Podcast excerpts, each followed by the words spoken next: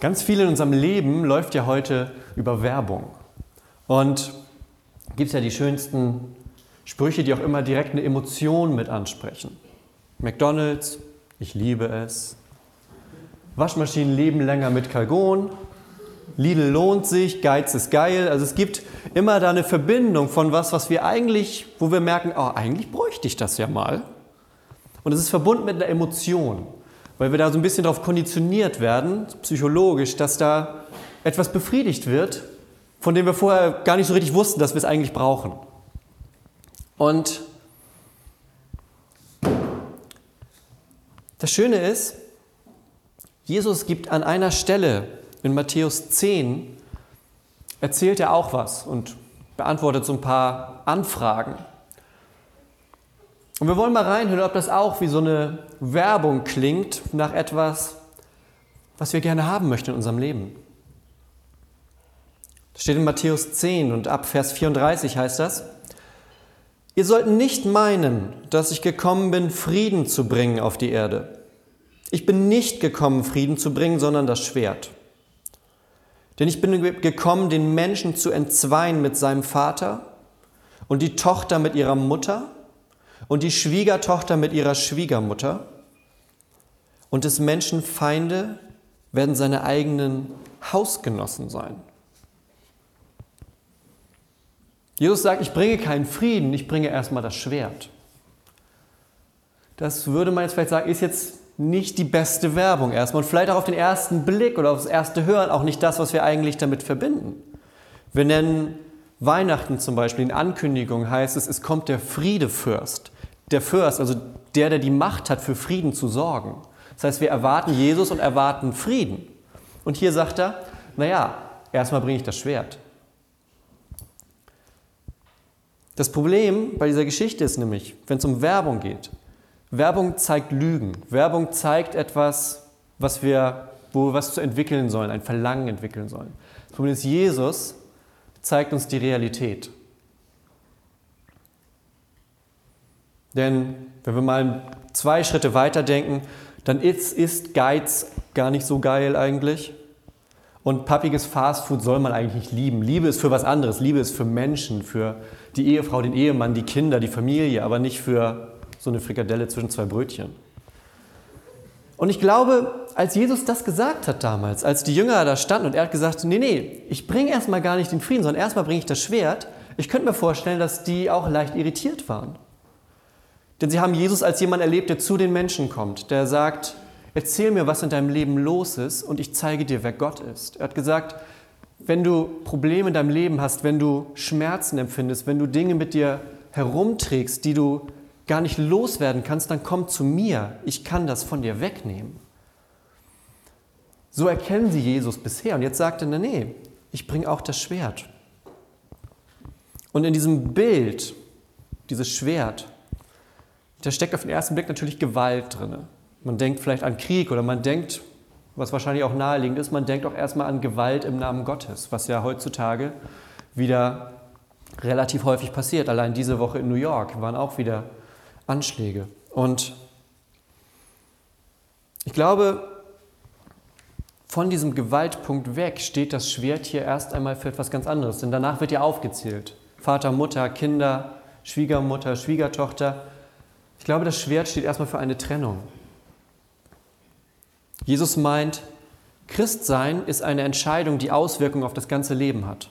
Christsein ist eine Entscheidung, die dazu führen kann, dass du an einen Punkt kommst, wo du für diese Entscheidung einstehen musst.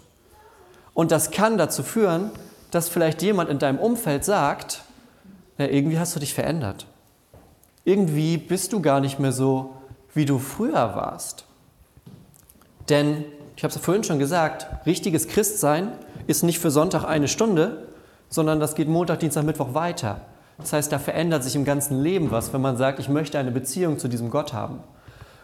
Und da kann es passieren, dass die Menschen rundherum einen vielleicht so ein bisschen schief angucken. Und der eine oder andere wird das auch erlebt haben. Ich erinnere mich noch, als ich irgendwann entschieden hatte, okay, ich glaube, Gott möchte, dass ich diesen Weg gehe, den ich jetzt gehe. Ich glaube, Gott möchte, dass ich studiere, um Pastor zu werden. Dann erzählt man das ja irgendwann auch Leuten. Und ich weiß, eine Reaktion war, habe mich so angeguckt und gesagt, willst du nicht was Ordentliches lernen? Und ich glaube, das ist tatsächlich eine Reaktion, die Leute haben, wenn die nicht wissen, was es bedeutet, mit diesem Gott irgendwie unterwegs zu sein.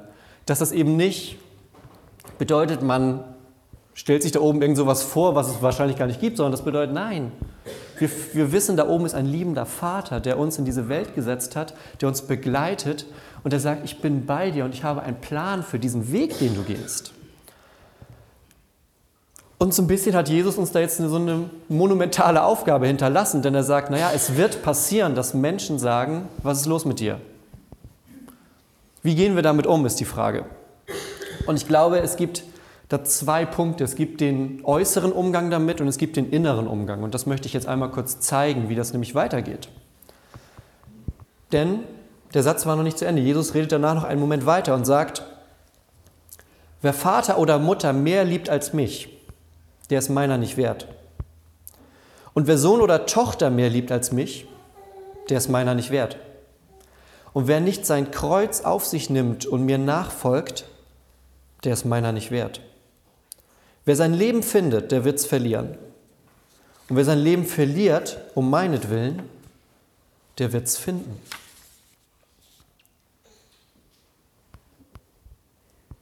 Stichwort ist Liebe in diesem ganzen Text.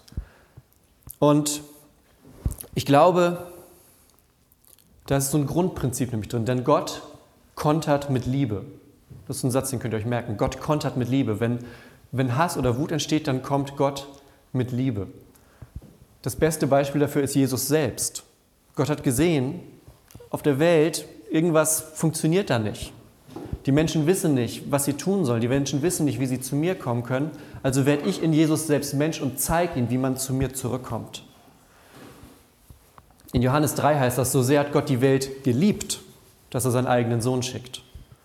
Und Jesus benutzt das Wort hier auch. Er sagt, ihr sollt mich mehr lieben. Und das ist schon ein starkes Stück. So.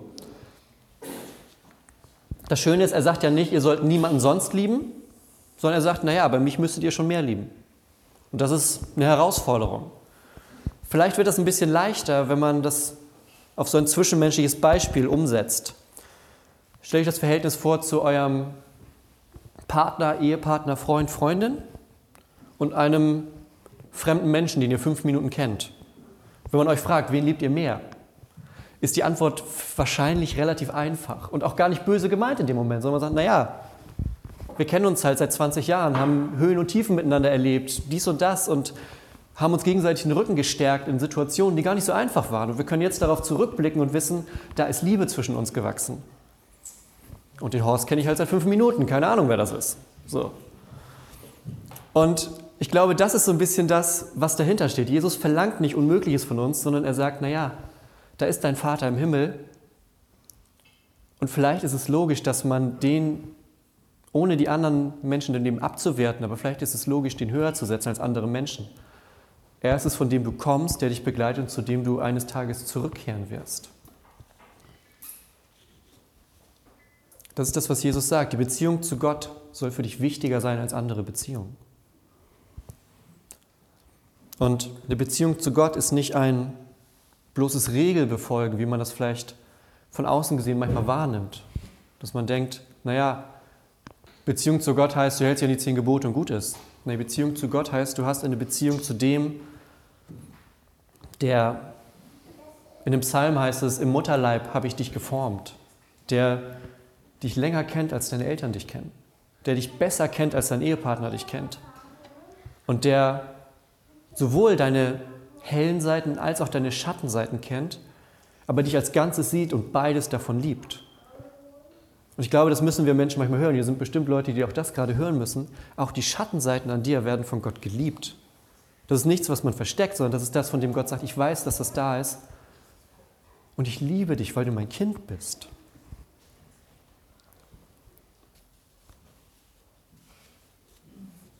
Ich glaube, viel von dem verstehen wir, wenn wir darauf vertrauen, dass Gott uns immer wieder neu mit seinem Heiligen Geist erfüllt, der uns das verstehen lässt. Das ist so quasi wie die Verbindung. Das ist wie so ein Band, das geknüpft ist zwischen Gott und uns, mit dem wir verstehen, wie dieses Leben als Christ funktioniert. Und das ist nämlich dann, glaube ich, der große Unterschied in der Beziehung nach außen. Wenn Streit ist, können wir durch Gott gestärkt mit Liebe reagieren. Wenn es Trennung gibt, dann können wir mit Liebe reagieren. Wenn nicht verstanden wird, warum man vielleicht sagt, naja, Gott kommt zuerst, dann können wir mit Liebe reagieren. Das meine ich, wenn Gott mit Liebe kontert. Und dann wird durch uns nach außen hin Gottes Liebe sichtbar. Gott will nicht, dass wir uns von anderen Menschen entfernen. Er möchte andere Menschen durch uns erreichen. Und manche Menschen sind da dann vielleicht emotional auch so ein bisschen wie so ein Stein. Die muss man erstmal so ein bisschen weich lieben, damit die merken, was da überhaupt los ist. Damit die dann vielleicht auf den zweiten, dritten Blick sehen, Moment mal, seit er oder sie, seit die irgendwie mit Gott unterwegs sind, verändert sich was im Leben. Seit er regelmäßig betet, ist er vielleicht weniger wütend als vorher, weil er viel von dem, was er in sich angestaut hat, vielleicht jetzt bei Gott loswerden kann. Denn das Schöne ist, Gott hat das in der Welt so eingerichtet, dass Segen häufig nicht direkt von oben nach unten kommt, sondern also nicht vertikal, sondern horizontal. Gott schenkt sich durch andere Menschen. Gott schenkt seinen Segen an andere Menschen durch andere Menschen, durch Worte, durch Berührung, durch Gebet. Und dadurch können die Menschen Gott erfahren, indem sie Menschen begegnen, die sagen, ich bin mit Gott unterwegs.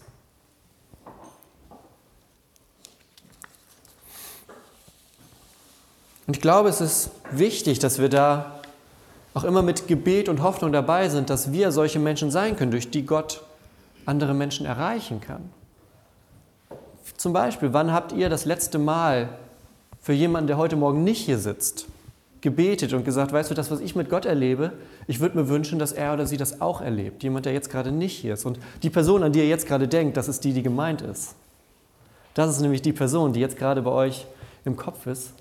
Das ist die Person, um die es jetzt gerade für euch geht. Gott zeigt euch das gerade in Gedanken. Und vielleicht wäre es ja was für diese Person, vielleicht nachher in den Fürbitten oder heute oder morgen zu beten und zu sagen, Gott, vielleicht bin ich ja die Person, vielleicht bin ich der Mensch, den du dir überlegt hast, um ihm oder ihr zu zeigen, wie gut du bist, um zu zeigen, wie, was für ein liebevoller Vater du bist. Das ist der äußere Umgang. Wenn solche Spaltungen auftreten, dann reagieren wir mit Liebe, weil Gott mit Liebe reagiert. Der innere Umgang ist ein bisschen leichter und gleichzeitig schwieriger, wie das manchmal so ist. Viele Dinge im Leben sind ja so ein bisschen paradox. Jesus antwortet, wer sein Leben verliert um meinetwillen, der wird es finden. Er sagt, das, was hier jetzt unser Leben ist, das ist der deutlich kleinere Teil als das, was danach kommt. Das, was danach kommt, ist so viel größer als das, was wir jetzt haben. Das ist sein Versprechen an uns. Und er sagt, bei mir habt ihr viel, viel mehr als alles, was ihr jetzt haben könntet. Was ihr hier findet, werdet ihr verlieren. Was ihr bei mir findet, könnt ihr niemals wieder verlieren. Und das ist dieser Grundgedanke des inneren Umgangs mit Anfechtungen, mit Problemen, mit schwierigen Situationen im Leben, zu sagen, ich vertraue auf einen Gott, der bei mir ist, egal was jetzt gerade ist. Weil das, was danach kommt, das wird so viel größer sein. Vertrauen auf einen Vater, der nicht irgendein Vater ist, sondern unser Vater im Himmel. Vertrauen auf Jesus, der unser Bruder ist und nicht von unserer Seite weicht. Vertrauen auf den Heiligen Geist, der in uns sich eine Wohnung nimmt und uns stärkt von innen heraus. Und das ist das Schöne, dieser Heilige Geist. Wir können ihn jeden Tag bitten, dass er das sozusagen wieder von neuem tut. Dass wir immer wieder diese Beziehung zu Gott neu in unser Leben rufen. Und da haben wir nämlich was, was niemand sonst hat. Das haben nur wir Christen. Das ist das Schöne daran. Wenn wir Gott bitten, dass er uns mit seinem Geist füllt, dann tut er das. Das hat er uns versprochen. Das sagt Jesus an einer Stelle in den Evangelien. In uns wohnt dann Gottes Geist und stärkt uns. Und wir werden das nachher auch in den Fürbitten machen. Die Frage ist, was bedeutet das? Das bedeutet, da sind wir ein bisschen anders als andere Menschen, aber es bedeutet nicht, dass wir automatisch besser sind. Anders, aber nicht unbedingt besser. Denn wir haben mit diesem Heiligen Geist das, wir haben es in der ersten Lesung eben gehört, da heißt das so schön die Waffenrüstung Gottes. Da gibt es dann einen Helm, Schild, einen Brustpanzer, ein Schwert, das ist so aufgezählt und das wird dann immer so gegenübergesetzt. Zum Beispiel das symbolisch, zum Beispiel das hier steht tatsächlich für das Schwert aus dieser Waffenrüstung. Das ist Teil dieses, dieser Kleidung und das steht für dieses Schwert, was dann gleichgesetzt wird im Text mit dem Wort Gottes. Das ist wie so ein scharfes Schwert, was unterteilen kann. Und diesen Geist, den wir haben, der stärkt uns, der ist mit uns und ich finde, am schönsten kann man sowas eigentlich mit einer Geschichte zeigen. Das habe ich jetzt ganz zum Schluss so eine kleine Begebenheit. Denn mit so einem Bild, mit dem wir jetzt enden werden, wird es vielleicht am besten deutlich. Ähm, Im letzten Jahrhundert wurde in einer Region in Afrika sehr viel missioniert und ähm, das lief ziemlich gut. Viele Menschen haben sich bekehrt und haben angefangen, ein christliches Leben zu leben, haben gesagt, okay, dazu gehört es, dass wir Gottesdienst feiern, dazu gehört es, dass wir beten, dazu gehört es, dass wir in unserem Bibel lesen, um diesen Gott, von dem wir gerade gehört haben, immer besser kennenzulernen, um zu erfahren, wer ist das denn und was hat er mit meinem Leben vor? So, und die haben dann diese Tradition entwickelt, dass man sich so ein bisschen zurückzieht an bestimmten Zeiten des Tages, um bei Gott zu sein. Und sind jeder für sich in so ein bisschen aus dem Dorf raus, so ein bisschen in die, in die, in die Umwelt gegangen. Und einer hier, einer da. Und es war so ein bisschen im Dickicht, dass man so ein bisschen geschützt ist, so ein bisschen in die Büsche rein sind die. Und auf Dauer hat man halt gesehen, weil jeder ist immer seinen Weg gegangen, auf Dauer hat man gesehen, wo der Pfad sozusagen ausgetrampelt war. Also man hat immer gesehen, naja, dreimal am Tag geht er halt da an seinen Platz, um zu beten. Und jemand anders geht dreimal am Tag da lang.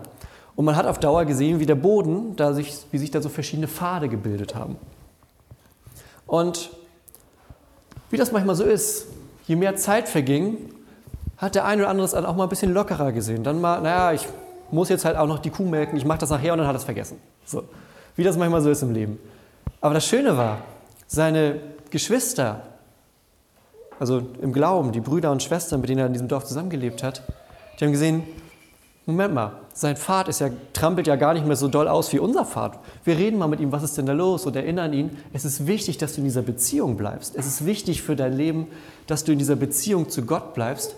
Und diese Pfade waren wie so ein, wie so ein Marker dafür, dass die Leute gesehen haben und gesagt, haben mir so wahrscheinlich so die Schuld, Hand auf die Schulter gelegt und haben gesagt, du, da wächst ganz schön viel Gras auf deinem Pfad inzwischen wieder. Vielleicht solltest du mal, weil wir uns da gegenseitig unterstützen können als Christen weil wir deshalb eine Gemeinschaft sind. Deshalb hat Gott christlichen Glauben als Gemeinschaftsding, als Teamsport sozusagen angelegt und nicht als jeder macht es für sich, damit wir uns gegenseitig auf diesem Weg begleiten können. Und das tun wir auch, wenn es, so wie Jesus das sagt, mal schwieriger wird. Denn gerade dann brauchen wir einander besonders und brauchen wir Gottes Geist, der uns immer wieder neu erfrischt und neu belebt und neu dazu führt, zu Gott zurückzukommen. Amen.